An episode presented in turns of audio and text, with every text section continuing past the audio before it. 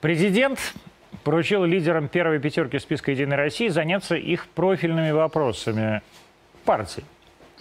То есть Лаврову, например, поручены международные отношения, а Шойгу – строительство сибирских городов. Ну вот, а Денису Проценко, другу моему, выделена медицина и ее реформа. Но в «Единой России», не в России. То есть реформировать медицину предложено партии, а не государству. С одной стороны, выстраивается патовая ситуация. Вот есть партия власти, ей предложено реформировать саму власть.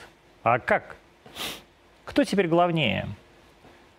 Третий номер в списке партии победителя или, например, министр здравоохранения. С другой, «Единая Россия» предлагается роль инноватора, такой базы для реформ, какого-то института будущего. Так, наверное, сказали бы настоящие пропагандисты. Я ведь настоящий пропагандист. Но какого будущего? Где оно будущее? Когда оно должно наступить? Люди требуют перемен прямо сейчас. Они прямо сейчас голосовали-то за «Единую Россию». Что верили, перемены придут сразу после выборов. А им: ну вы подождите, мы сейчас подумаем, посовещаемся, обмозгуем, запустим 13 новых национальных программ. Я очень хорошо знаю, как тяжело все поменять, как тяжело уволить, отказаться, довериться другому человеку. Но здравоохранение не может больше ждать. Люди всей страной стонут от нехватки лекарств, от неорганизованности, от отсутствия целей и задач, от отсутствия чуткости, от отсутствия нежности. Людям нужен был Проценко, потому что ему хочешь поплакаться в халат, довериться ему, найти его телефон и попытаться решить проблемы своего умирающего деда. Владимир Владимирович, я знаю, что от моего слова и от моей просьбы ничего не зависит, но мало ли, дайте России Проценко. Позвольте нам всем увидеть эти перемены при жизни. Вдруг получится. В гостях у нас Михаил Захарович Шуфутинский. Сегодня не 3 сентября. Глупо шутить так. Здрасте, Михаил Захарович. Я знаю, что вы переболели ковидом. Вы как вообще относитесь к фигуре Проценко? Я внимательно выслушал все сейчас. Во-первых, я думаю, что президент знает точно, что он делает. Вы думаете? Думаю, да. Мне так кажется.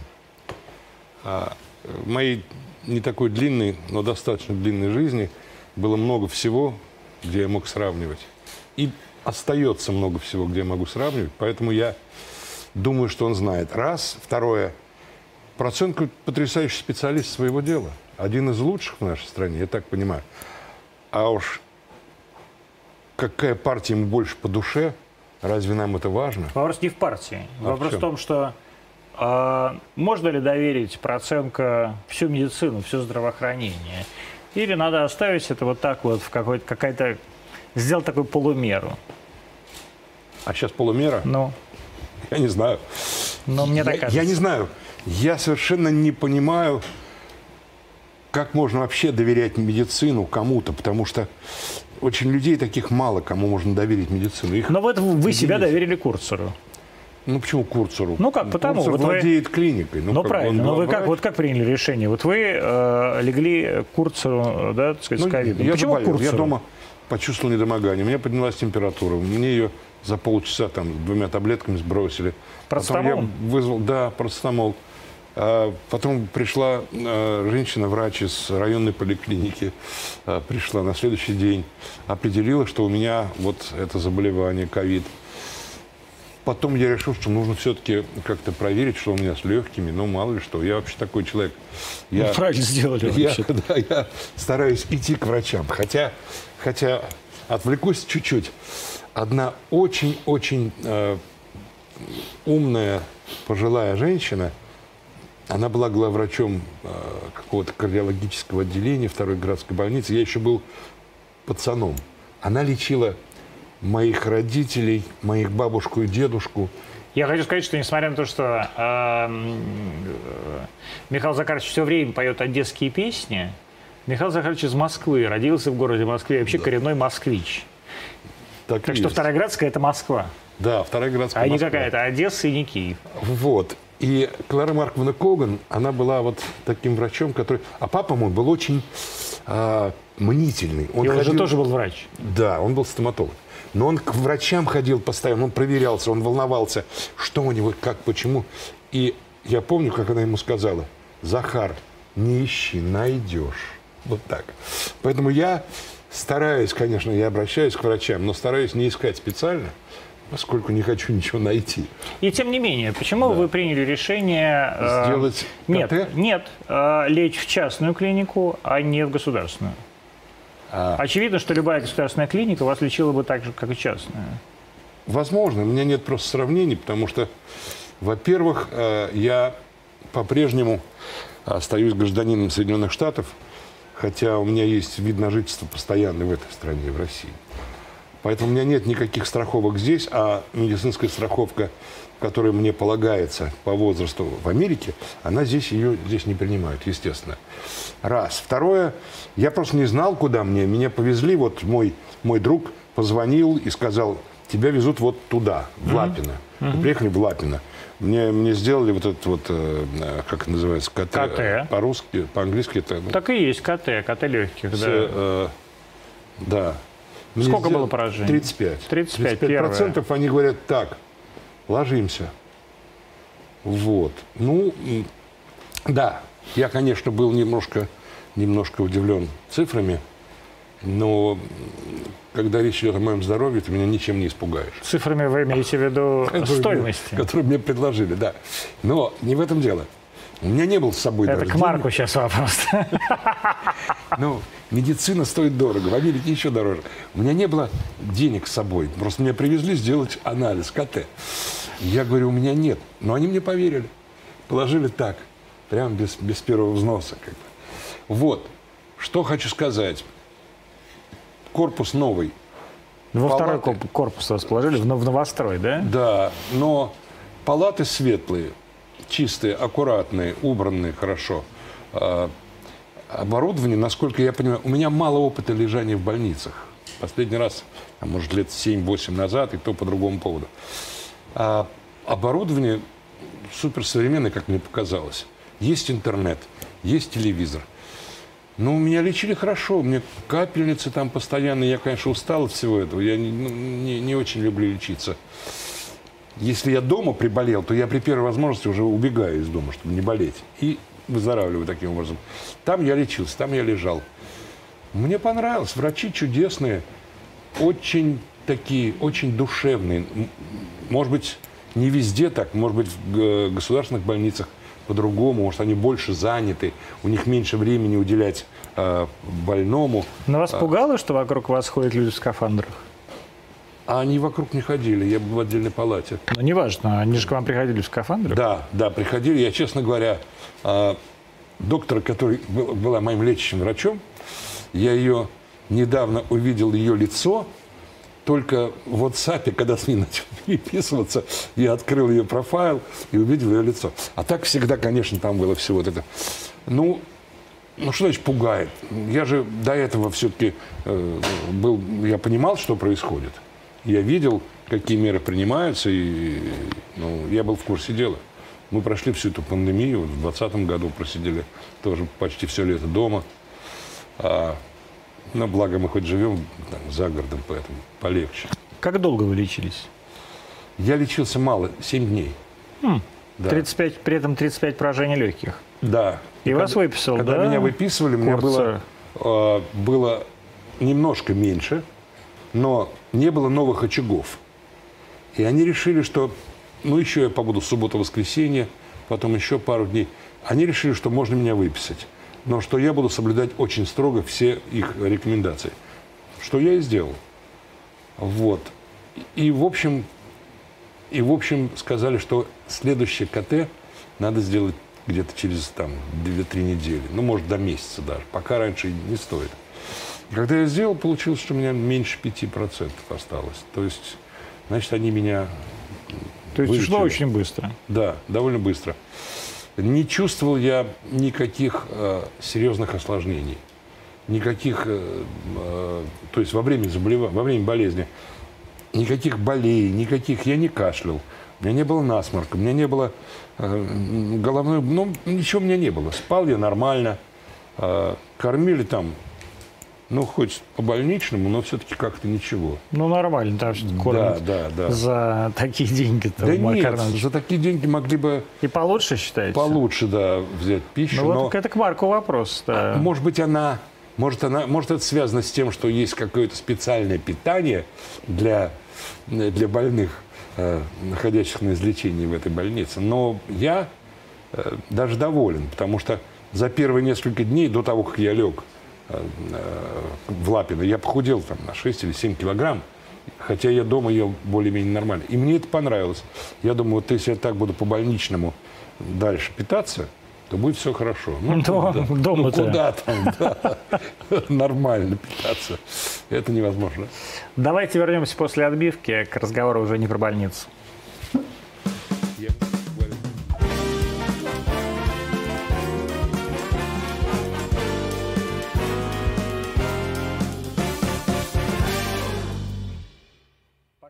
Пока была отбивка, Шуфутинский говорил, что цифры жуткие. Я на самом деле знаю, какие цифры жуткие, и действительно у меня есть по этому поводу много вопросов. С другой стороны, если есть люди, которые готовы платить все эти миллионы в Лапино, значит, Лапино кому-то нужно. И, значит, есть люди, которые считают действительно, что Лапино предоставляет лучшие услуги, чем... Ну, там не миллионы прямо. Нет, ну, там нет, не 10 миллионов. Нет, конечно. Но несколько. Ну, да нет, даже нет. Ну, я не хочу цифры обозначать, но достаточно гуманная цена, я считаю, если сравнивать с Соединенными Штатами.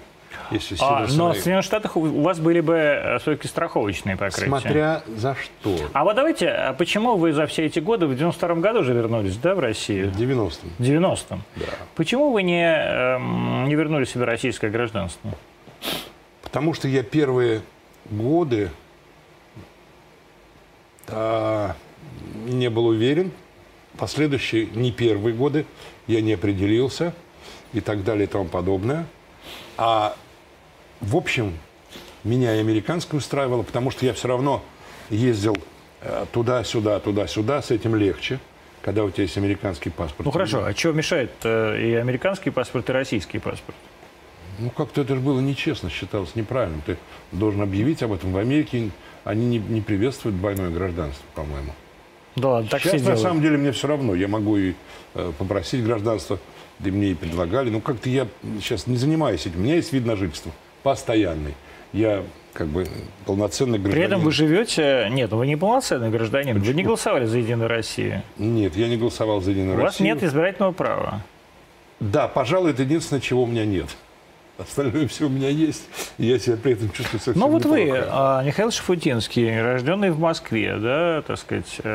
прожившие, на самом деле, большую часть своей жизни здесь, либо в Советском Союзе, либо в России. То есть, я так посмотрел, у вас американский период был относительно всей вашей жизни очень маленький. 10 лет. Очень маленький, хотя все вас связывают с Америкой. Вот Миша Шуфутинский, вот там что-то, ресторан «Татьяна», хотя я даже не уверен, что вы пели в ресторане «Татьяна». Ну, пели наверняка. Я там кушал, да. Ну, там все ели. Там. А Татьяна появилась позже гораздо. После этого самого? После Распутина, да? Мне кажется, да, после Распутина, после того, как я уже оттуда уехал. Думаете, да? Первый ресторан, конечно, это был «Националь». Распутин позже открылся. Был «Националь», был «Кавказ», что-то еще было. Некоторые бары были такие новые. Но все равно, даже вот какая-то часть была на Манхэттене, да? На Манхэттене был... Распутин. Нет. Нет, этот самый у... Там был... как у этого барышника, да, назывался? Нет, там был ресторан Эмиля Горовца когда-то. До моего приезда еще. Эмиль Горовец был такой певец. Он эмигрировал в свое время. Он назывался... Ой, господи, ну, лубочное название, типа «Матрешки». По-моему, даже «Матрешка». Что-то такое, да, Манхэттен. Дальше я... мои познания в манхэттенских ресторанах иммигрантских на этом ограничиваются, потому что я был... Как бы, ну, мы жили в Бруклине. Бруклин, Квинс, вот так. Ну, студии в Лонг-Айленде, где мы работали. А так я в Манхэттен-то ездил только если занимался на курсах или занимался там чем-то профессиональным и так далее. Потом мы переехали в Лос-Анджелес, там вообще все другое, все иначе. Вот. О чем я говорил? Вот это вот, вернусь к ковиду. осложнения. Думаете? Начал забывать. Это от возраста. Да? Я от тоже. Возраста? Конечно, это ковида не имеет. У нас возраст как бы... Нет, у нас есть ранее, но говорят, мне 46 лет, и все равно у меня уже деменция. А вам как сейчас живется? Вы чувствуете себя востребованным? Вот я знаю, что сейчас... Вот сегодня у нас произошла такая история, что мы пытались сделать обложку из мема. И Шуфутинский сказал, нет, из мема нельзя, потому что мем это как бы западло. Ей как бы сразу переделали, мы на самом деле обычно не переделываем. Тут я сказал, что нет, давайте все переделаем, как Михаил Захарович хочет, потому что как бы Михаил Захарович виднее, и Михаил Захарович, у него есть какие-то свои ощущения от жизни. Вот какие ваши ощущения от жизни? Вам приятно, что вы вдруг стали, а на самом деле вы вдруг стали прям совсем суперзвездой у молодежи в 18 лет? Вот в 18. Ну, прям вы так, молодой человек, все обо мне рассказали. Как вам кажется? А мне так кажется, мне так сказать, да. Во-первых, с чего началась эта тема? С того, что как мне живется, да? Мне очень хорошо живется. Вполне хорошо живется. Дело в том, что я еще, уже в начале нашей беседы говорил, что мне многие вещи, мне много о чем стоит, вернее, есть возможность сравнивать много что. Вот так, много что. И я прожил в этой стране и тогда, и сейчас, после, и у меня есть что с чем сравнивать, и мне живется совсем неплохо. Во-вторых, я невероятно востребован.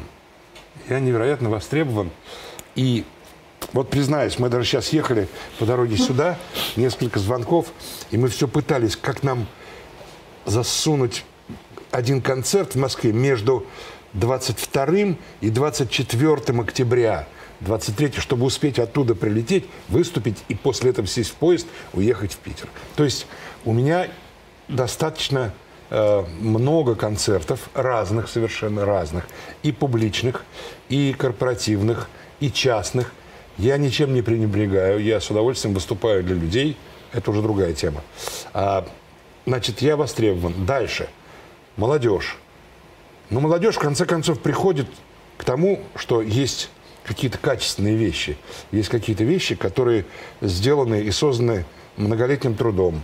Не просто так, случайно, а из-за того, что у человека что-то в жизни происходило, что-то он видел, чему-то он научился, где-то он был там, что-то увидел, что-то услышал. Поэтому молодежь, она, в общем, ищет, она не ошибается. Она видит, что это сделано честно и правильно. Даже если это не соответствует их пониманию вопроса, пониманию языка, пониманию тематики. Но они очень сразу хорошо чувствуют, что это честно. Это честно. Поэтому я очень рад, что молодежь... Да, на моем концерте совершенно разные люди. Но так всегда было. Так было даже, когда я в 90-м году вернулся. Я видел на своих концертах и детей... И пацанов, которые приходили и говорили, я говорю, откуда ты, сынок, знаешь, песенка не детская, вот он на сцене стоит с цветочками, а ему там, может, 11 лет, он говорит, у папы с мамой всегда ваша кассета. А какая была главная песня 90-го года, года возвращения? 90-го года? Их было несколько, их вообще было много. Ну, во-первых,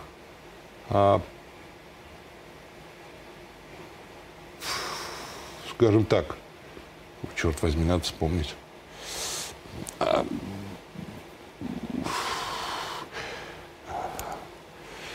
Чтобы не было грустно, порубаем капусту. Много.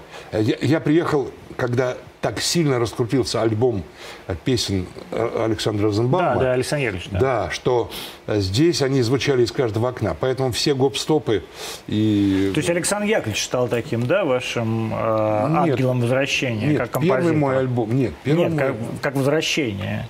Почему нет? Ну, здесь... Первый мой альбом разошелся здесь, когда я еще не представлял, что он здесь появился. Там была таганка, там, я не знаю, там было много песен разных, бутылками надо, та же самая. То есть такие... Во втором альбоме, когда попала ко мне кассета с песнями Розенбаума туда, в Америку, вот там уже я... С блатными причем. Ну, это одесский цикл, как он называют. Ну, то есть не с его военными песнями, нет, да, не со «Служи по мне, отслужи». Мы тогда не знали таких песен. Да, даже не с вальс-бастоном. Мы были... Бастон позже появился. В 87-м году. Да, мы были потрясены тем, что сегодня в Советском Союзе человек выходит с гитарой, собирая стадион и поет такие песни, совершенно откровенные. И причем дело не в том, что они блатные, не блатные. В них есть колорит, в них есть культура языка, знания. Причем, как Саша сам говорит, я не знаю, откуда у меня это. Я никогда не сидел в зоне, я не жил долго в Одессе, я не общался с одесситами, но у него такой колоритные образы у него. Поэтому... А вот откуда это? Откуда это в нем, откуда это в вас? От Бога. А в вас? А у меня от него. Ну ладно. Ну вот откуда у вас? Это вот чисто такая какая-то имитация? Нет. Это вот как вы вообще нашли вот этот образ? Вот такой Миша.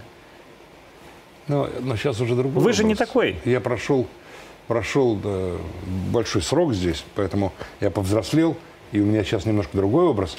Но в начале... Но он не был такой Миша-Миша, потому что я пел на Колыме, где тундра и тайга кругом. Я пел о любви.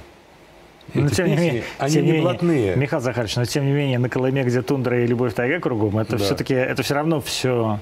Она не блатная песня. Да, но это тем не менее, не то чтобы репертуар московского мальчика, сына известного московского врача. Но московский мальчик-то и не пел песню. Вот как из московского мальчика вдруг появился этот чувак, который поет про Колыму? Чувак в свое время, вместо того, чтобы поехать по распределению помощником дирижера в один маленький городок в Красноярском крае, а помощник дирижера в этом городке должен был в клубе местном раздавать ноты самодеятельному оркестру, который там, А не поехал туда, а стал работать в московских ресторанах. Причем я работал много в московских ресторанах, еще будучи студентом, потому что надо было зарабатывать. У нас не было денег.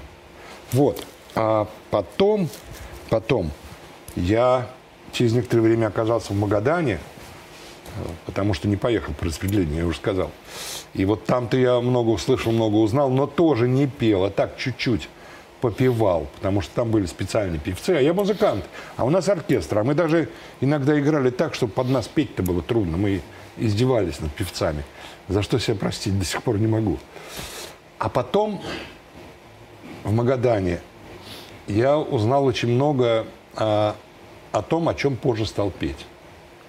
Я встретил разных людей, которые были там прописаны на всю жизнь, пожизненно. Я встретил разных людей, с которыми мне не хотелось бы общаться по жизни. И я стал не московским пацаном, а я стал музыкантом, который работает в ресторане на севере. Почему вы оказались в Магадане? Там больше платили? Во-первых, больше платили.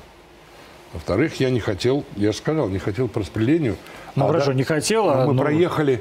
Это же надо было как-то решиться, договориться. У меня был джазовый коллектив, я был руководителем. У нас было это еще до «Лейся песни». Да, конечно. У нас было 4 музыкантов, и была певица, потрясающая армянская певица Лола Хомянц. Она джазовая певица, крупная женщина, великолепно пела. Это просто была наша Элла Фицджеральд. Конечно, ей не давали никакой дороги, потому что это джаз, это все, родину продаж и так далее. Но мы играли, и она пела этот джаз, и мы проехали весь Советский Союз с гастролями. Для всех тональностей, для всех национальностей, по всем дыркам, по всем деревням и городам. И, конечно, я был и на севере вместе с ней, и на Камчатке, и на Сахалине, и в Магадане. И мне ребята, харьковчане, говорят, а что ты, мы такие бабки рубим здесь, что тебе даже не снится. Ну, что платили музыкантам? 10 рублей за концерт. Музыкантам платили. И плюс мне за руководство совмещение там еще 30%. 143, я помню свою зарплату. Когда 10 концертов получалось. И, вернувшись в Москву, я получил от них приглашение. И поехал, собрал музыкантов, мы поехали туда на север, освободилось место в ресторане «Северном». Старейший в Магадане ресторан. Вот так я стал там работать, хотел заработать денег. В Москве делать было нечего. Москонцерт, госконцерт, вся такая шняга, которая... Ну, в общем, непросто было все это. И мне понравилась сама эта идея. Я поехал. Я холостой парень. Я поехал, как бы мне было там 23 года. Колоссально. Мы играли джаз, нас сначала гоняли палками, метелками из этих ресторанов, потому что надо было песни петь. Вот там появились певцы уже, ну и я там немножко пел. Вот так появился Магадан. Пробыл он в общей сложности 4 года, я и на Камчатке побывал. Ко мне приехала моя девушка туда, в Магадан, мы там поженились. Родители против были? Против Магадана? Да.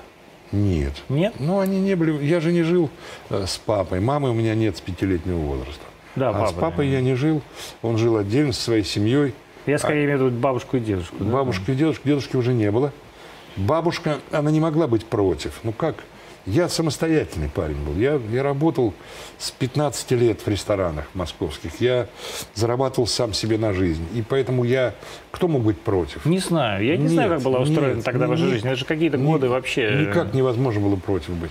Моя первая работа в Москве — ресторан «Минск». Гостиница «Минск» на улице Горького. Да, вот место, которое сейчас «Интерконтиненталь». Да. Улица Горького, дом 22. Да, вот там я начал свою деятельность оркестрового музыканта в оркестре в этом ресторане. Туда приходили разные люди. На втором этаже, да, он был? Да, на втором этаже. Вот, ну, то есть жизнь шла, я развивался в музыке таким образом. И участвовал в разных джазовых мероприятиях. Были кафе «Элита», «Синяя птица», молодежная, но тоже на улице Горького. Вот как приходит решение? Вот я, так сказать, работаю по всей стране, я зарабатываю бабки, сидра, там, я не знаю, «Лейся песни», и вдруг потом я решаю уехать из Советского Союза. Ну, во-первых, это не так, не совсем так. Ну как? Ну как? Ну как? Я вернулся в Москву. Ну. Я стал работать.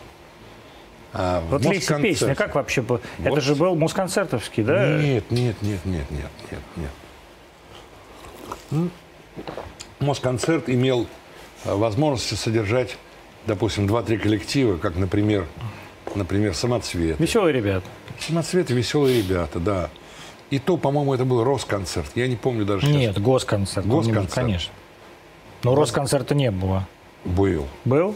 Был «Росконцерт», конечно, там был «Росконцерт». Он позже появился уже. Позже. Конечно. Точно. Вот, короче говоря...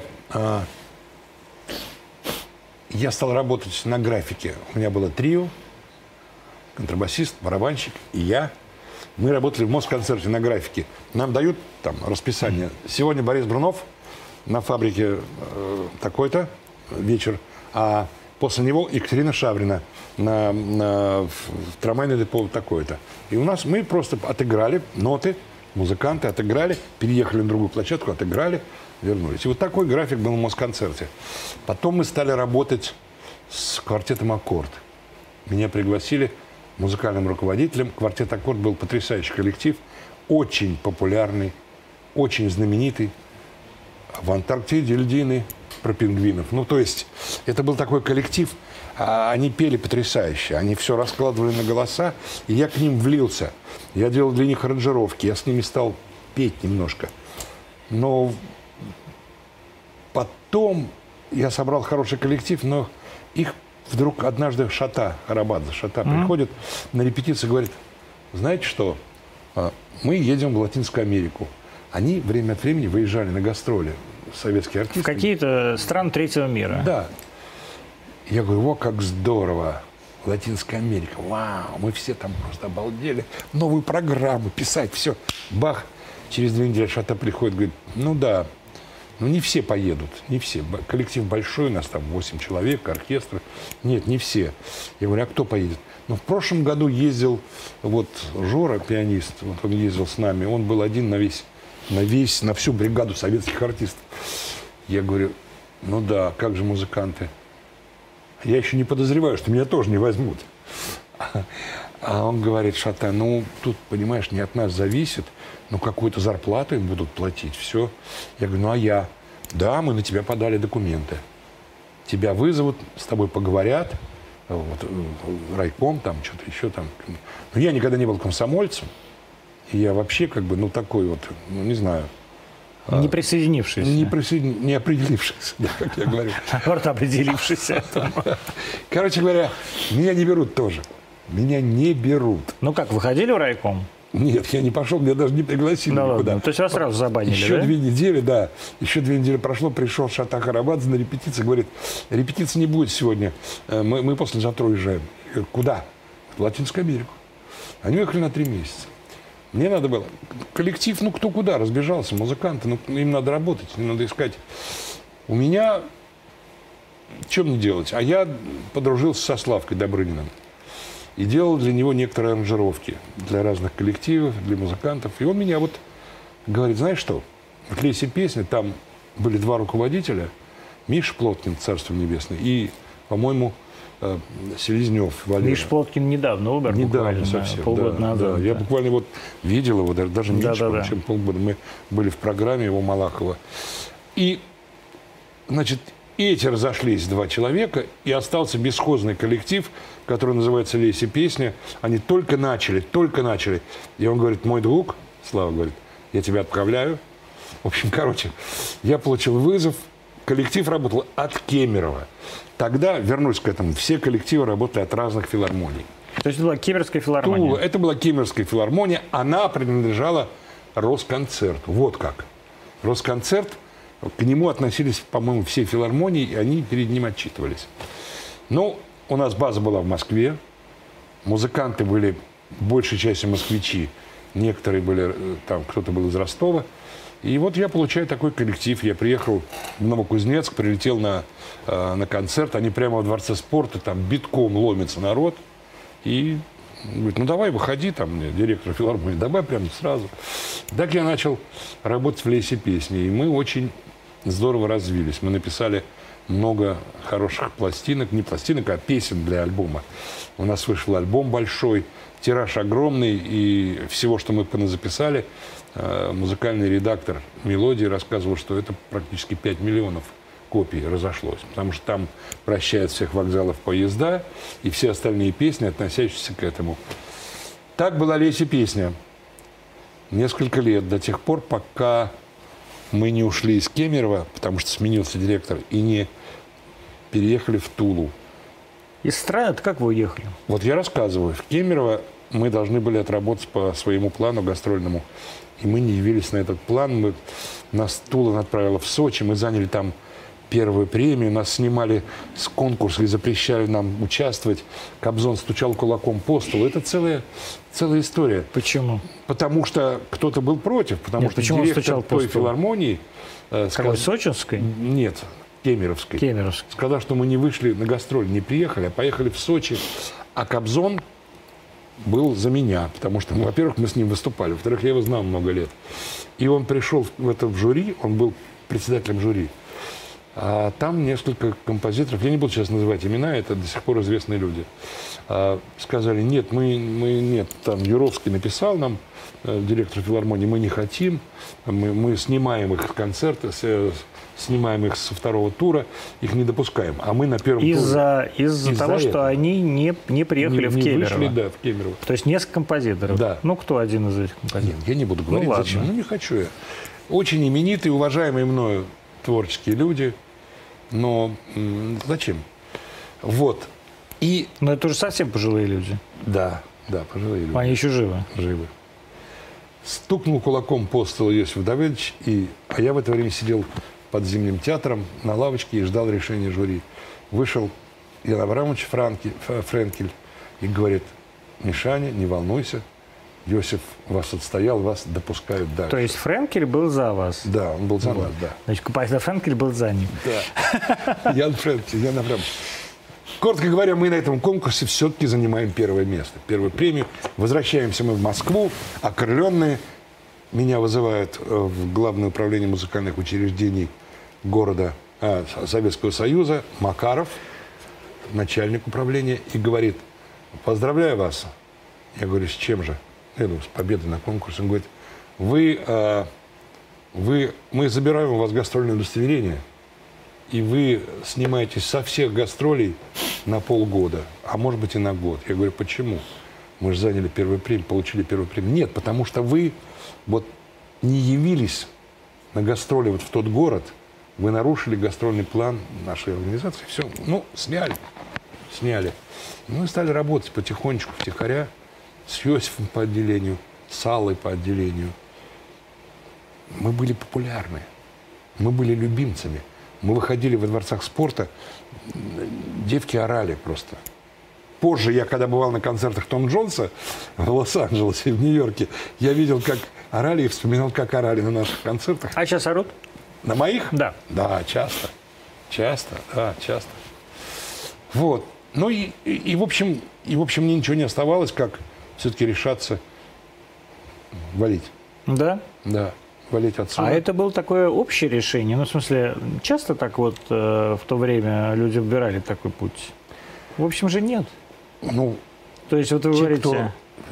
Те, кто был, скажем, поражен в правах, ну, это громкое слово. Ладно, ну, громкое. Ну, как? Ну, нас сняли... Слушайте, ну, мы получили первую премию на конкурсе эстрадной песни в Сочи на всю страну. Мы лучший коллектив. Нас снимают. Ну, просто же вас за дисциплину сняли. Ну, какая разница, за что? Ну какая разница, то есть вы его свалили из-за обиды? Я? Но. Ну, не только из-за этого. Нет. Ну, было много того, что мне не очень нравилось. Мне не нравилось, что всем интересно, какого цвета носки у меня, кстати. Nice socks. Спрашивали меня. Ну, то есть вы же свалили... Сколько ты зарабатываешь? Что ты там? То есть всем было важно до меня. В стране. Ну, подождите, вы, очевидно, зарабатывали меньше, чем Юрий Михайлович Антонов, например, да, в те времена? Ну, да, конечно, поменьше. Да, то есть больше Юрий Михайлович не зарабатывал никто? Не знаю. Думаю, нет. Не знаю. Ну, или Алла Борисовна. Я прилично зарабатывал. Сколько? Работая уже вот в таком виде, как... Ну, перед отъездом в США вы сколько зарабатывали денег? Перед самым отъездом я не работал почти год. Ну, хорошо, вот... Ну, бывало так, полтинничек за концерт. Это значит, сколько денег? 50 рублей. Ну, это значит, сколько... Ну, зарплата инженера-то была 100. Нет, понятно, 120. Месячная. Да. Ну, допустим, ну, у вас концерт был каждый день? Ну, 20-25. То есть штуку вы зарабатывали в месяц? Ну, это легко. Легко? Легко, конечно. То есть вы зарабатывали очень много денег? Ну, это нормально. Это не очень нормально. Много денег, но это прилично для того, да, чтобы себя чувствовать спокойно. И как бы... У вас была своя квартира в Москве? Да, кооперативная. Конечно. Кооперативная, ну, у нас, да, всю жизнь была квартира, просто... Ну, да, кооперативная. Но она была уже ваша? Моя, абсолютно. Где она находилась? В Черемушках, 32-й квартал. Ну, то есть это что, это, так сказать, цыковские дома, что ли? Или нет, что? Почему? Мы купили, мы просто жили с бабушкой. А почему в Черемушках? Потому что появилась квартира, где, которую можно было купить, трехкомнатную, не стоять в очереди там годами. И каким-то образом отец оформил так, что я заплатил деньги, они у меня были. Сколько она стоила? Ну, не помню. Пятнашку? 20? 15, нет, да? Меньше. Как... Полторы, ну, 3 тысячи рублей однокомнатная стоила. Нет, ну, трехкомнатная. Трехкомнатная, я не помню, сколько нам, может быть, 6 или 7. 6-7, да? Да, не больше. Копейки. Ну да. Автомобиль... Машина какая у вас была? Машина, когда я уезжал, у меня уже не было, я уже ее проел. Но до этого была шестерка «Жигули», до этого трешка была, до этого была... 11-я модель. Ну, так вот. Копейка, поднимался, да, к «Жигулям», да. По «Жигулям» поднимался. Потому что а почему не «Волга»? Ну, не знаю. Я когда собирался купить машину, Жора Гровян говорит: «Волга, ты что, с ума сошел? Это же корыто вообще». Я помню Жорку очень хорошо. Я говорю: «Ну да, ну а что целое?» Он говорит: «Ты что, бери «Жигули», это вообще, это Запад». Все, ну, действительно, я водил хорошо и много, и резко, и так. Нам нравились эти «Фиаты». Те первые. Да, у меня все было, да. Что произошло вот этот последний год, когда не было уже 1000? Почему не было 1000-то? Потому что я должен был уйти с работы. Потому что я должен был подать документы на выезд. Что я и сделал. То есть это год длилось, да? Нет, это длилось больше. Это длилось больше, но я должен был уйти, чтобы коллектив «Лейся песня» остался существовать. Хотя все равно писали на всех дверях, на всех радиостанциях: «Лейся песня, не давать». То есть я помню это. На юности, когда я приходил, еще все знакомые были, все друзья. Я многим помогал материально, но не то чтобы коррумпировал, но как бы относился доброжелательно ко всем. И все равно висела «Лейся песня, не давать». В эфир? В эфир, конечно. И перестали эфиры вообще существовать.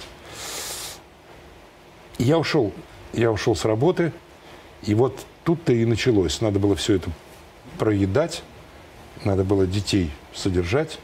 Надо было... Их сколько уже штук было? Двое, два сына. Угу. Они до сих пор... Они до сих пор две штуки, да? Да. Один в России живет, второй в Америке. Второй в Америке, да, в Филадельфии. Вот. Ну и так вот получилось, что денег почти совсем не было. Осталось только заложить квартиру и машину. И заложить? Раз, да, ну потому что не хватало денег. Можно было заложить? Ну, друзьям. Ну, друзья, ну вот моя приятельница нашей семьи, она сказала, ну, знаешь, Ларис, у нас нет денег просто, мы уезжаем. Ну, а у нее были. Так. Ну, дала нам под квартиру эти деньги. А что ждать под квартиру? То есть... Ну, каким-то образом, я не помню, как перепрописали, прописали кого-то, что-то. То есть вы как бы так... Кооперативная квартира. Как-то так ее перепродали, да? Ну, да, да. Ага. Ну, вот так и с машиной повезло произошло. Ей. Кому? Ей. Лариске? Конечно. Ну, Лариса, ты хорошо купила? Почему? Да у нее все было. Мы до сих пор с ней очень дружим. Это сестра моего близкого друга. Вы уезжали куда сначала? В Австрию? Мы уезжали, да. Я 2 года не мог получить вызов. Вызовов не было, просто они не приходили. Я не понимаю, что это такое. Вызов? Это что такое вызов? Как можно было уехать? Можно было уехать только к прямым родственникам в Израиль. По линии воссоединения семей. Ну, как ты поедешь в Израиль? Никого там нет. В общем, делали... Карточка фуфло называется. Записывали, находили родственника, человека такого-то, писали заявление. То есть это такой липовый да, хрен, подавали эту штуку, она шла туда, и, в общем, оттуда присылали вызов.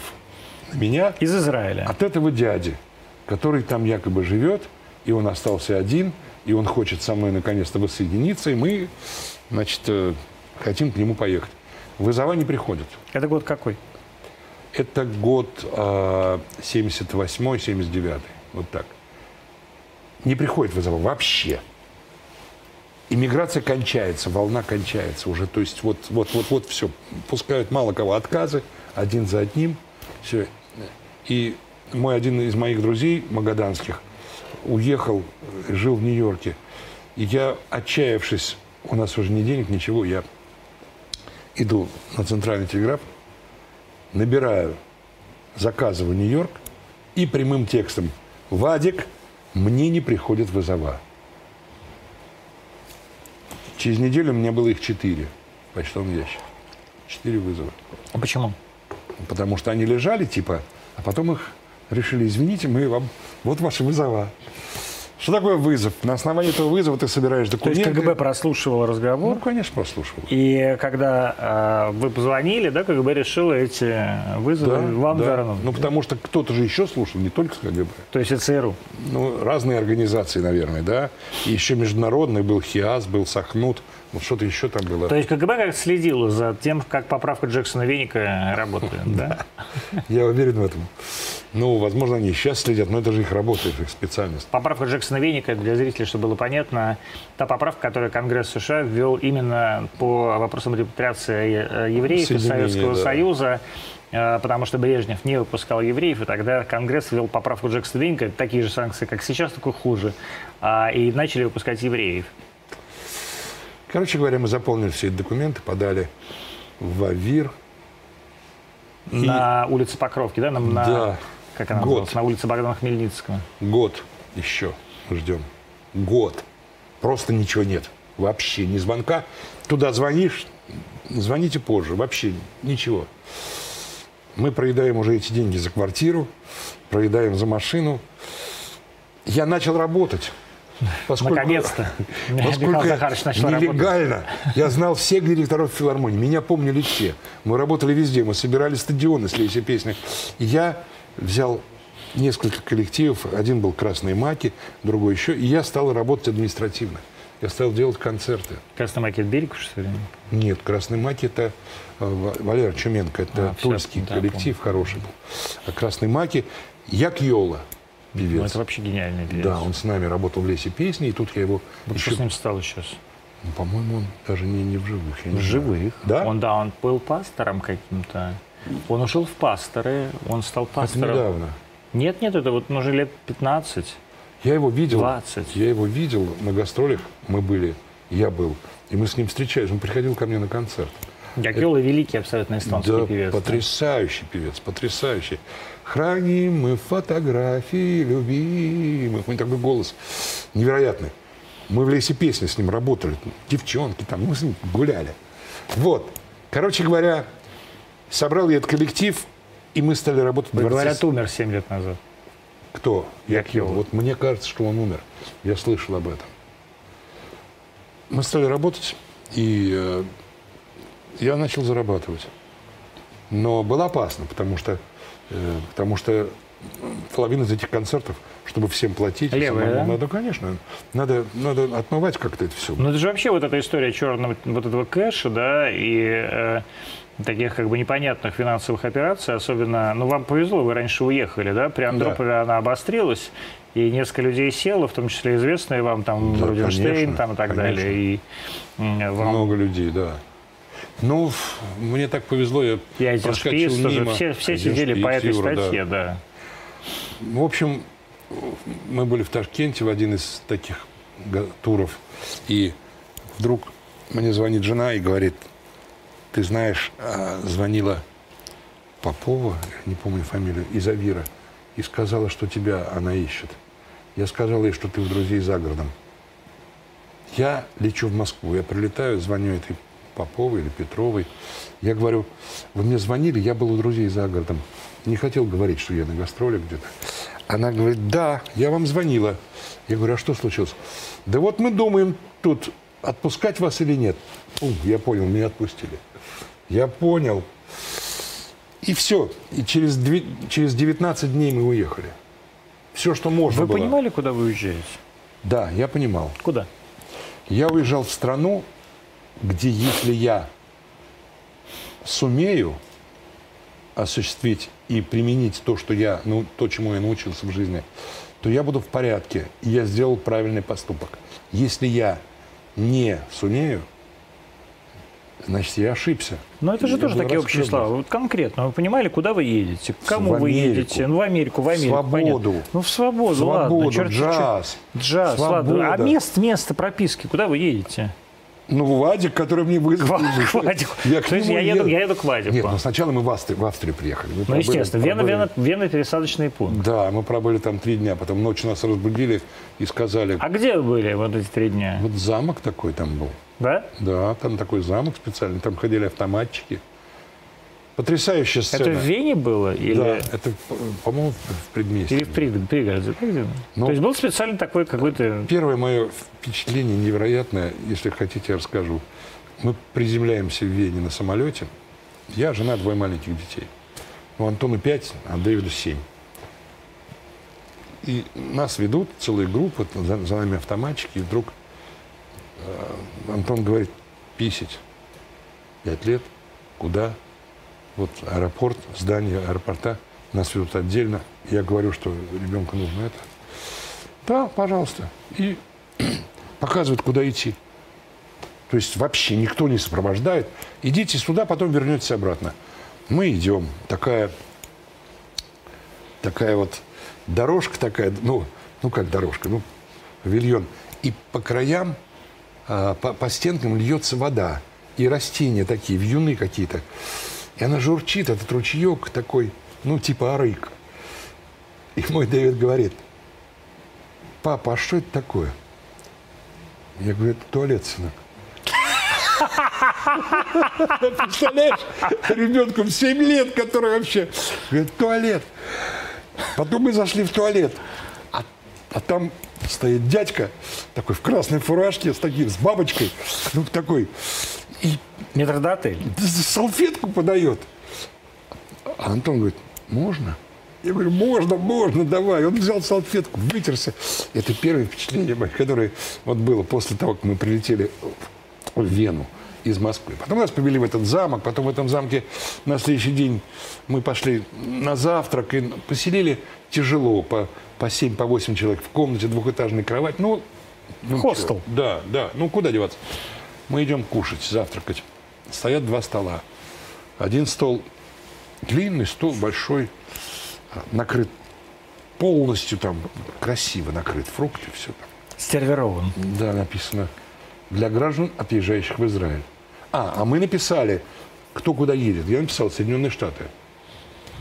Второй стол для отъезжающих в другие страны. Там йогурт, булочка. Йогурт, булочка, минеральная вода. То есть израильские репутационные власти позаботились о своих лучших. Они хотели, чтобы мы все поехали в Израиль, показав нам, что в Израиле лучше кормят. Но как бы не все же понимают, что мы в Советском Союзе тоже не голодали, не умирали с голода. Это вот было впечатление. Потом ночью нас разбудили, мы передавали чемоданы, все выстроились гуськом, все эти папы, мамы, все бросали, детей держали. Нас в автобусы повезли на вокзал ночью. Мы сели, бросали куда попало в вагон эти чемоданы с вещами. И когда ночью уже мы двинулись, и мы так едем, разложили большущий такой диван, он был на весь это был такой, типа СВ, такие кровати, а на весь, на все купе. И мы вчетвером легли, и я не спал ни одной секунды, я смотрел в окно, и мы выехали, вот Альпы я видел, все это, приехали потом в Италию, ну это длинная история. Вы из Рима улетали? Мы вылетали из Рима. Из Рима, да? Через 30 дней. Мы пробыли 30 дней в Италии. Дети начали по-итальянски говорить. Они в школу ходили уже в итальянскую. И потом мы вот... Как быстро вы поняли, что Америка – это та страна, в которой вы добьетесь чего-то? Вот приехали к Витьку. Да я там ничего не добился. Ну, как ничего не добились? Вы же вернулись сюда... Ну, это благодаря а вот, кстати, действительно, а как вы вернулись сюда? Вы вернулись сюда, вот, ощущая себя звездой, или вы вернулись сюда, ощущая себя мужиком, который поет в ресторане? Я был здесь звездой до того, как я уехал отсюда, потому что я руководил звездным коллективом. Я вернулся сюда, не вернулся, а поехал первый раз. Впервые. Это какой был год? 90-й? Нет, это был 90-й, да. Это был 90-й, лето 90-го. Леонард Лев, продюсер, очень известный человек по миграции нью-йоркский, он меня приглашал долго и в результате все-таки уболтал, уговорил. И я приехал сюда музыкантом из ресторана, но выступать. Но я понимал, что такое сцена. Я понимал все законы, все правила. Ну вот у меня такой вопрос и к вам, и, ну то есть он такой как бы для вас общий, наверное, да, но при этом вы объективно стали, особенно в то время, главной звездой, вернувшейся из США. Да, ну вот там Шуфутинский, Успенская. Успенская позже гораздо. Ну вот я говорю, неважно, все равно это ассоциировалось как один такой блок возвращения, да. И, например, Вилли Токарев. Да. А все равно у всех было ощущение, у меня до сих пор такое ощущение, что Шуфутинский – это главный человек, который вернулся. И... Ну, я и есть главный. Возможно. Но при этом вы все трое вернулись певцами из ресторанов, да? Конечно. И как так получилось, что... Я понял вопрос. Что вы стали здесь, вернулись сюда и стали снова звездами. Хотя, на самом деле, не снова. Вот вы вернулись звездой, Люба-то не была здесь звездой. Ну, первое. Я записал Любе ее альбом. Люба-Любонька, целую тебя в губоньке. Да, я ее спродюсировал. Я как бы... За то, я записал на Белецкому два альбома, я записал два альбома Гулько. Я стал продюсировать, потому что мне нужно было себя реализовать, но я не могу быть все время музыкантом в ресторане. Я работал в студиях с американцами, я подносил провода, включал... Я работал, я хотел, мне это нужно было. Я делал аранжировки по заказу, я играл в ночных дискотеках с черными, с белыми, с желтыми, с кем угодно.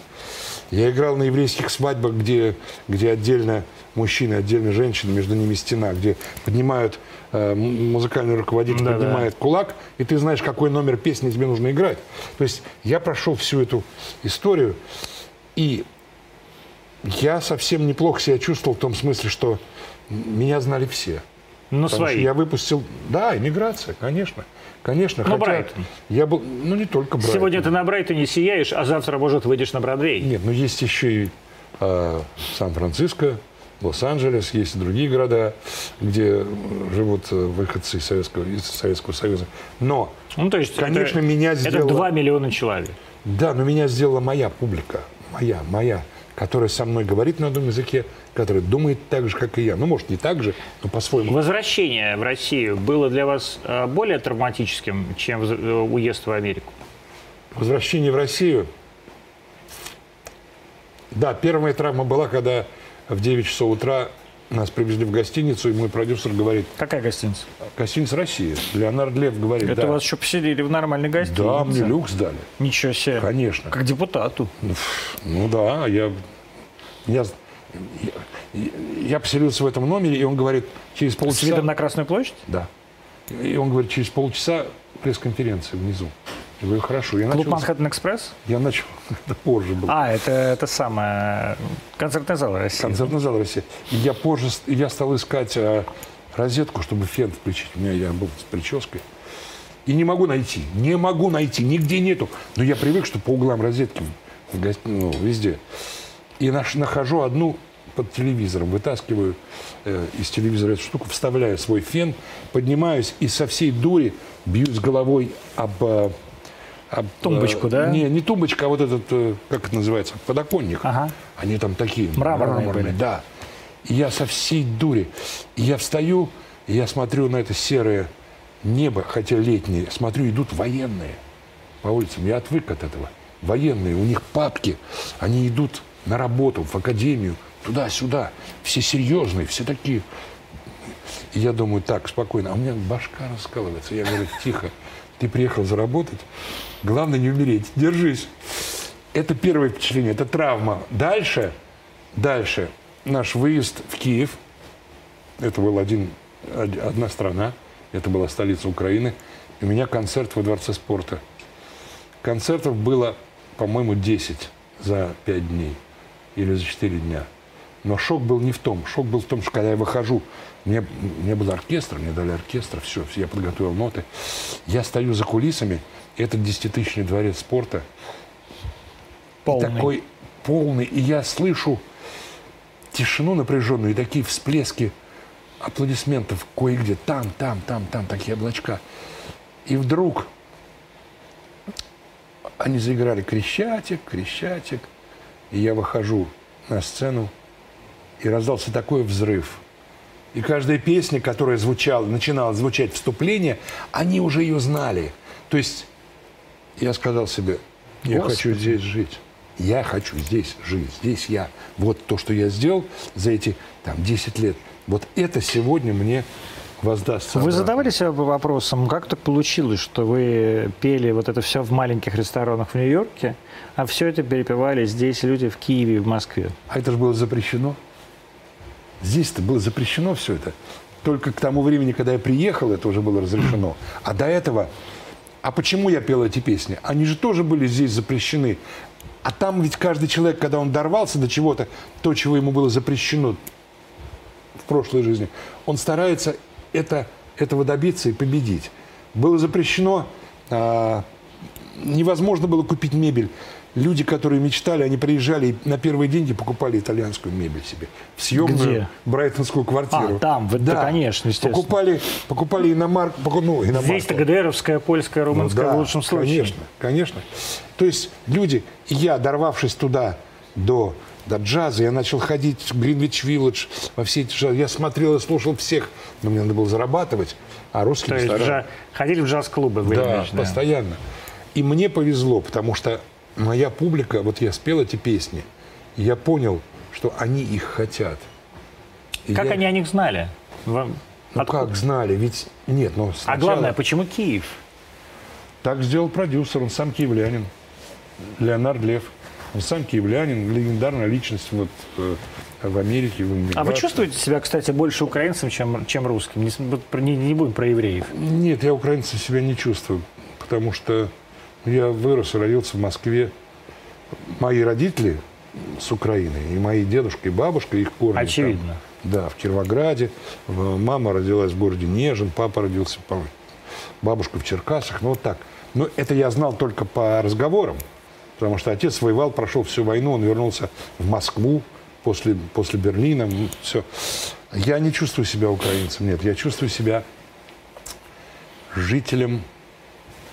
одной большой страны,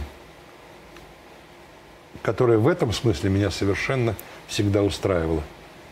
Там для нас не было украинцев, белорусов. Был человек из Белоруссии. А сейчас для вас есть украинцы, белорусы, русские? Ну, они, конечно, есть. Потому что все-таки мы разъединены. Таким, ну, вы чувствуете это разъединение? Я чувствую это разъединение. В чем оно? Ну, во всем.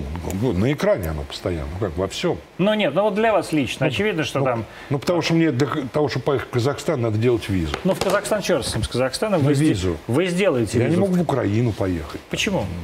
Не знаю. Вы что там, сказали, что вы в Крыму выступали, что ли? Да. А, да. Ну все, вот тогда. Ну, такая как бы... Это... И что? И не жалеете? Нет, я хотел бы, потому что прошло 30 лет с того знаменитого первого концерта, который был во Дворце спорта. Прошло 30 лет, и я хотел сделать в память.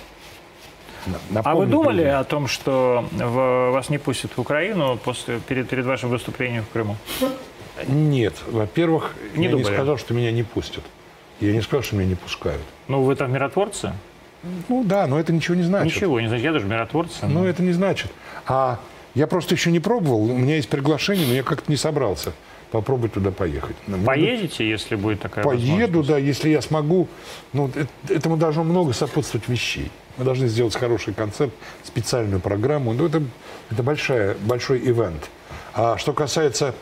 о чем мы сейчас говорим? Мы говорим о том, что страна разъединена, и чувствуете ли вы, да, что она разъединена? Я чувствую, что... Да, Украина отдельная страна теперь, да. Беларусь как-то проще, хотя тоже иногда мне приходится визу делать туда, с американским паспортом. А, ну даже вы американец. Да. Поэтому... Почему вы не сделаете себе русский паспорт все-таки? Я не знаю, я не чувствую... Я, наверное, сделаю, но... Сделайте, дайте уже Шуфутинскому русский паспорт. Да, это, с этим нет проблем.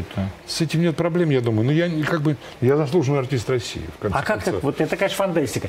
Значит, заслуженный артист России, да. Гражданин США без гражданства Российской Федерации. Ну, я имею вид на жительство постоянно. Ну, какая разница? Все равно вы не... Это фантастика. Президент Путин решил, что я заслужил. Да нет, вы заслужили народного артиста России. И это вот я даже сейчас хочу ответить. Вот я не буду задавать этот вопрос Михаилу Захаровичу, я за него сам отвечу на этот вопрос. Сейчас просто вопросы от зрителей. Спросите гостя, каково это быть певцом одной песни и смайлики? А больше песен я его не знаю. Котик, если ты не знаешь, это не значит, что не знает никто. Как он относится к бешеной популярности одной песни и достаточно низкой других? Я... Честно говоря, вот есть много людей, которых я знаю, я занимаюсь этим, живу в этом мире, тоже 46 лет, и хочу сказать, что вот я навскидку могу прям спеть сейчас несколько песен Михаила Захаровича Шуфутинского, причем зная слова, вот там «Пусть тебе приснится пальма де Майорка», до песен Митяева, две штуки, которые спел, да, это же не только одна песня Игоря Яковлевича Крутого на стихи Игоря Николаева, который спел Шуфутинский в своей жизни. Это бесконечное количество песен, которые спел Шуфутинский, который знает на самом деле вся страна, миллионы человек. И если какой-то один человек считает, что кроме песни 3 сентября, видимо, эта песня имеется в виду, нет ничего, то это значит, просто надо... Может быть, просто Михаил Шуфутинский не ваш артист. Такое тоже бывает. Наверное. Такое тоже бывает. Есть люди, которые слушают Егора Крида. Вот я знаю, что Егор Крид нравится Шуфутинскому. А за что вам нравится Егор Крид? Ну, он один из немногих людей, с которым я знаком. Это другое. Это хороший ответ. Я имею в виду из современных молодых исполнителей. Хотя с некоторыми я общаюсь достаточно часто. Во-первых, но у него необычная манера, и он не так коверкает русский язык, как другие. Он все-таки хорошо говорит по-русски, у него правильная речь. Раз. Второе, он симпатичный, приятный парень. Мы с ним общались вот так лично, вот за столом, как бы несколько раз виделись в ресторане, обсуждали даже какие-то возможные коллаборации. Он мне симпатичен. Он такой парень, такой. И он толковый. Вам вообще нравятся молодые исполнители? Он с юмором. Вот молодое. Конечно. А вот мы спели потрясающую песню «Счастье любит тишину». СТ, есть такой рэпер. Неизвестно, да? Нет, мне известно.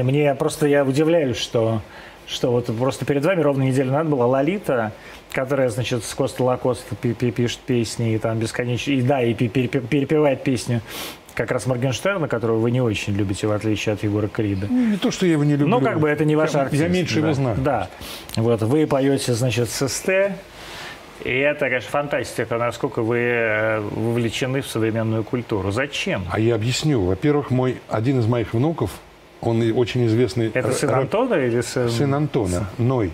Он очень известный рэпер сейчас. Господи. В Израиле он просто звезда. У него вышел альбом. Он в Израиле живет? Нет, он живет в Филадельфии, учится в университете, но у него есть контракт в Лондоне, у него есть очень большие перспективы, потому что он такой папу. Антон у меня рэпером рос в школе. И он в папу, и он очень музыкальный, Ной. Поэтому в Израиле он записал несколько песен, там вышел его альбом, который очень популярен. Вот, и клипы есть. Значит, а почему вы не запишете с Ноем дуэт? Ну, может быть, и запишем. Ну, что такое дуэт? Это особая штука. Ведь она говорит, ой, давайте споем дуэтом. У меня таких предложений миллион. Я говорю, ребят, вы поймите, дуэт – это два человека. У них должна быть между ними или конфликт, или, наоборот, общий интерес. Или какая-то притягательная энергия должна быть между ними. Или какая-то тема, на которую оба имеют свой взгляд, и они должны это... То есть дуэт – это песня, исполнена двумя людьми, равноценно понимающими, зачем, почему и для кого они это делают. Вот. Я не иду на эти предложения, потому что не готов справиться с этой задачей. Чтобы потом совсем молодые говорили, что этот дедушка... Что это он вышел для того, чтобы из-за нас прославиться, да? А вы думаете, они будут говорить, что вы из-за них прославились, а не они из-за вас? А я не думаю об этом. Ну так а что, в чем дело-то? Нет, просто нужно достойно, если ты за что-то взялся, сделать это очень здорово. Это задача сложная. Сейчас другие песни, у них совершенно другое представление о форме, о аранжировке, у них другая аудитория.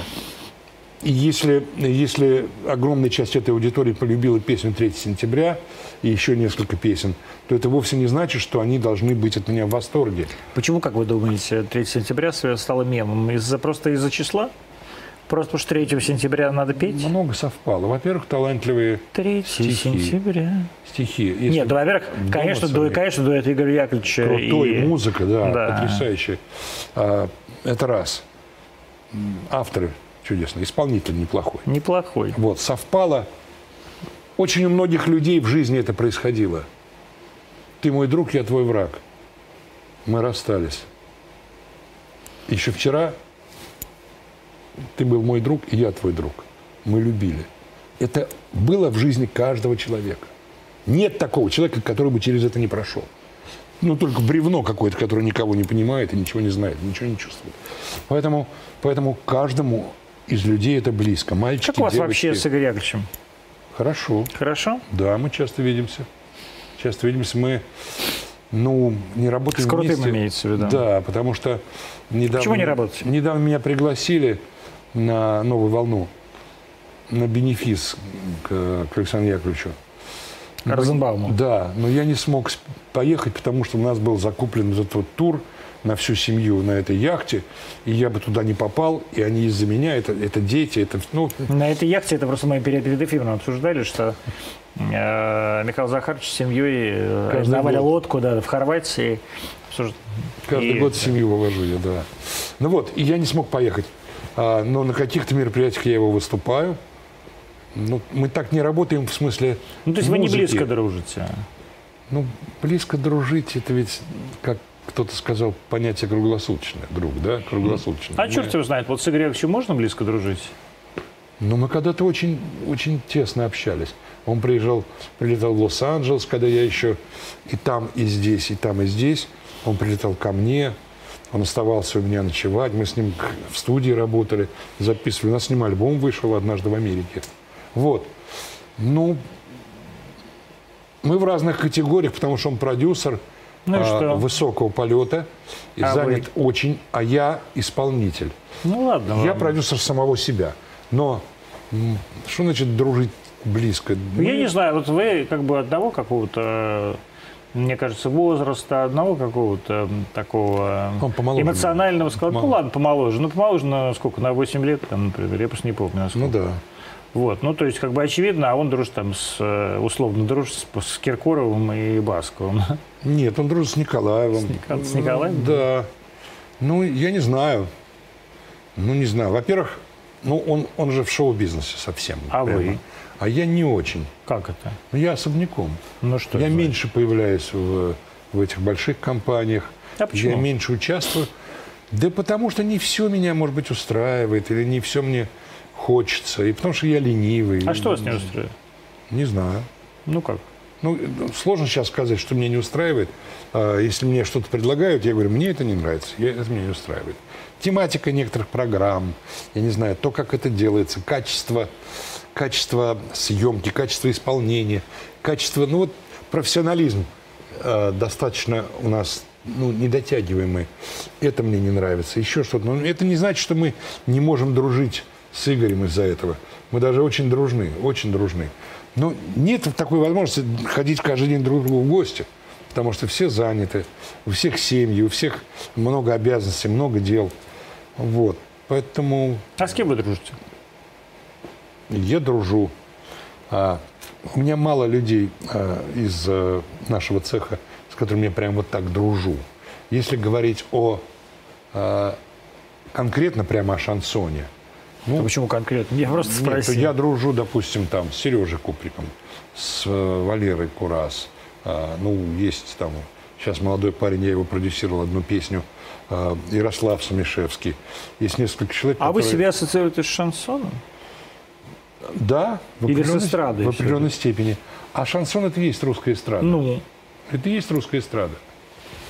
Просто это не попса такая вот, а ну, более эстрада. Шансон это все-таки... Ну, то есть Утесов это шансон. Кто у нас Бернес? Да, вот я говорю, Бернес, Утесов это шансон. Шансон, да? Шансон. Но это эстрада. Это русская эстрада, это и есть шансон. Вовсе не значит, что шансон это про тюрягу. Хотя там тоже живут люди с такой же кожей, с такой же цвета кровью. И они попали то ли в беду, то ли по своей глупости, то ли еще что-то. Они отбывают наказание, но они там живут. Они живые, они дышат воздухом. И для них есть место в жизни. И есть для них песни, которые не говорят о том, что иди дальше, убивай и грабь. А говорят о том, что посмотри, есть еще другая жизнь, как красиво. Какое голубое небо, какие птицы, какая женщина тебя ждет там, или твои друзья, которые там, остались. Как правило, мама ждет. Ну, как чаще всего, да. Там, мама, да. Там известный набор стереотипов. Ну, ждет мама, да. Да, это, ну, это те песни, которые там написаны, может быть. Да ладно, вот Михаил Круг никогда там не сидел, а все это там бесконечно. Вы, кстати, знакомы были с Михаилом Кругом? Да, был знаком отдаленно, отдаленно, потому что как-то встречались несколько раз. В театре эстрады, на каком-то еще концерте, но не близко. Но потом вскоре его как-то убили. Не стало, да, его убили. Ну, он, по-моему, тесно общался со всеми во всех сферах. Как бы. Но вы тоже наверняка тесно общаетесь со всеми во всех сферах, нет? Нет. Нет? Нет. Нет.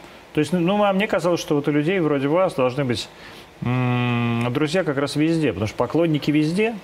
Не друзья. И слушают везде. Генералы ФСБ, да? Менты, да. Бандиты, да. Врачи. Да? Ну, то есть... Даже хорошая песня, она любому человеку нужна. Ну, конечно, да. То есть, это же без... Но друзья, это громко опять. Мы же говорили, что такое друзья.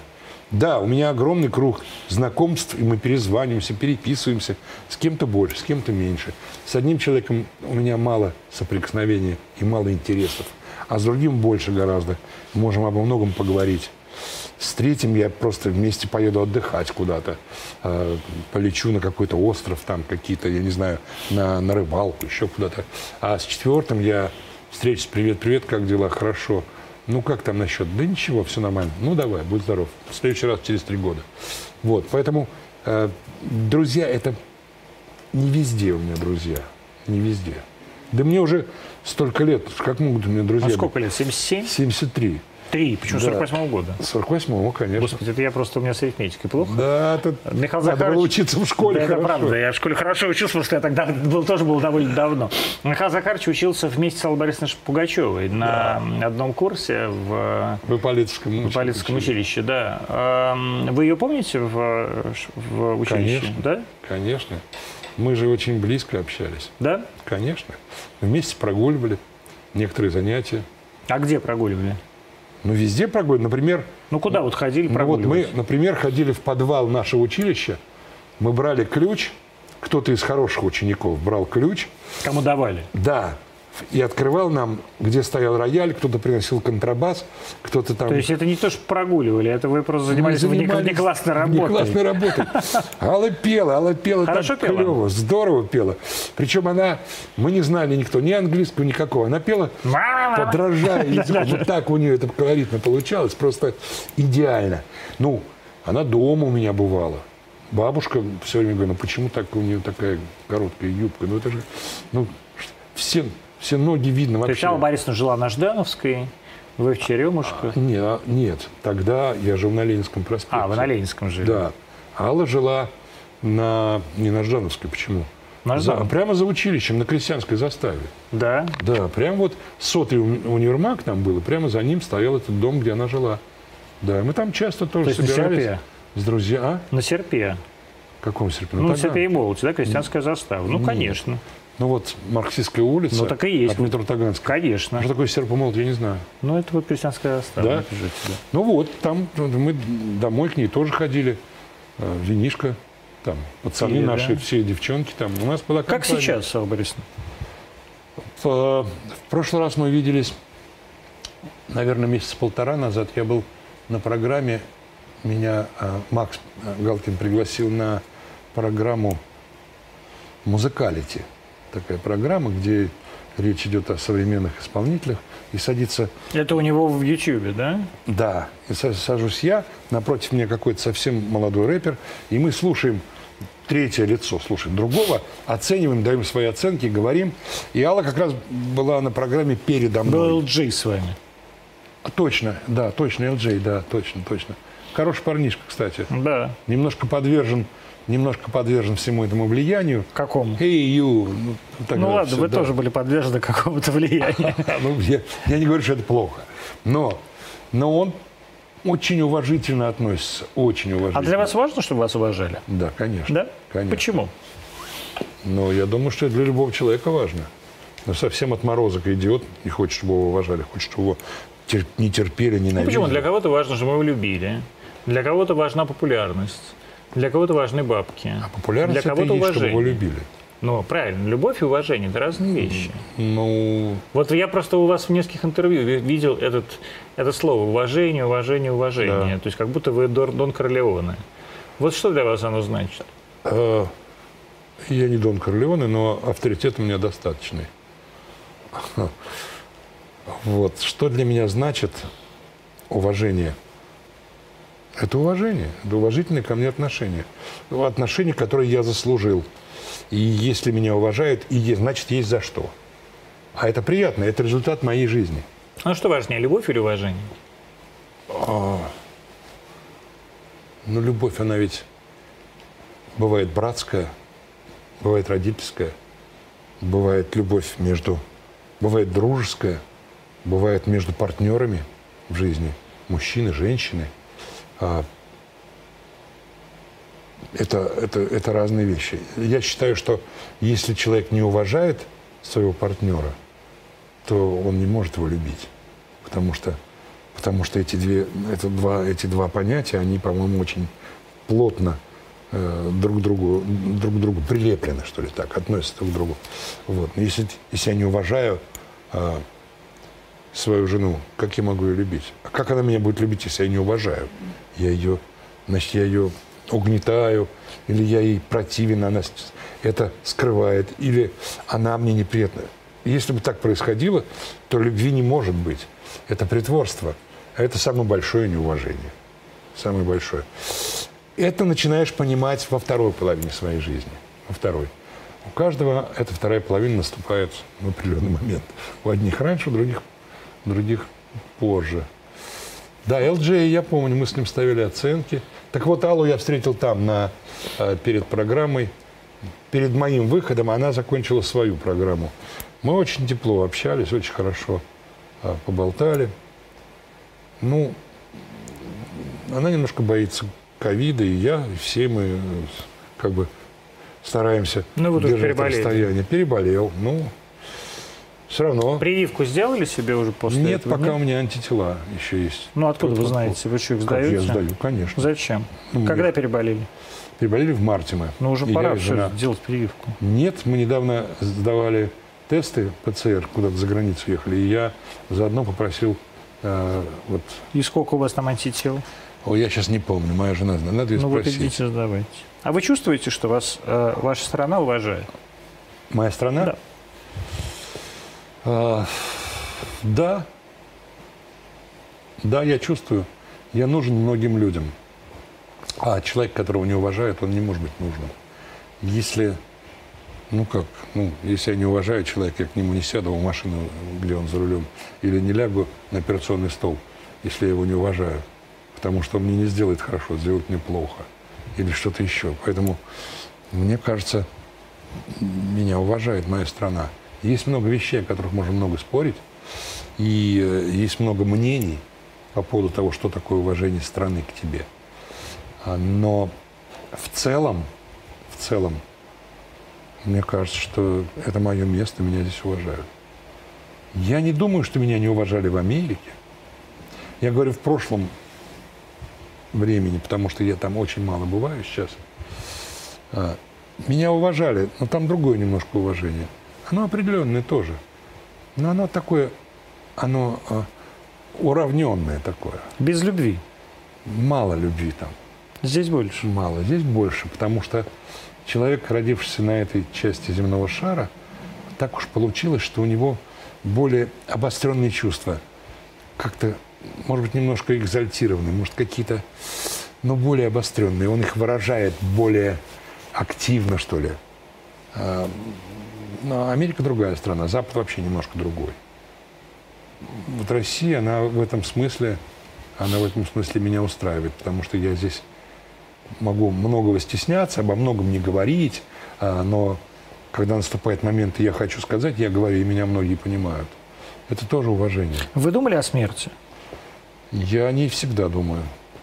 Вы ее представляете как? Плохо. Ну, как? Ну, как я ее представляю? Я представляю так, что каждого из нас в какой-то момент не станет. Вы хотели быть похороненными в России, или похороненным в России, или где-то еще? Или вообще вас волнует это или нет? Я не задумываюсь об этом часто. Пару раз я думал об этом. Наверное, я должен быть похоронен здесь все-таки. Ну, хотя бы из-за того, что здесь меня, я не скажу любят, но скажу уважают и знают очень много людей, гораздо больше, чем в Америке. Это земля, где я родился, где прошли мои годы, первые мои годы, первая половина жизни, когда я созревал, когда я взрослел, когда я познавал все, что вокруг меня. И мне кажется, что это мое место здесь. Но на самом деле это уже потом не будет меня волновать совершенно. Я никогда не узнаю, что произошло со мной. Вы так думаете? Да. Хотя есть такие люди, которые об этом заранее беспокоятся, о том, как ему закроют глаза правильно, чтобы голова не... Я где-то читал в каком-то романе, он говорит, когда я умру, смотри, чтобы моя голова не скатилась на бок. Это очень некрасиво. Положи ее ровно. Вот. И у меня второй подбородок, поэтому подними мой подбородок кверху. Я не помню, то ли у Бальзака, я не помню, где-то я читал, давно очень. Меня это так потрясало тогда, как человек об этом все время думает. А когда становишься старше, ты думаешь, что... Что в этом есть смысл. Да, да, к сожалению. К сожалению, думаешь. Ну, хотелось бы не увидеть смерть близких. Это самое страшное. Детей? У детей это вообще, ну что. У меня дети большие. Через левое плечо старшему в следующем году 50 лет. 50 лет, да. Антон, Антон старше меня на год, он с 74-го года рождения. Да, 74-го.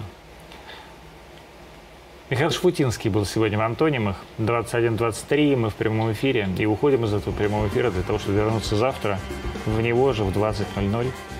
РТД и все прочее. Пока.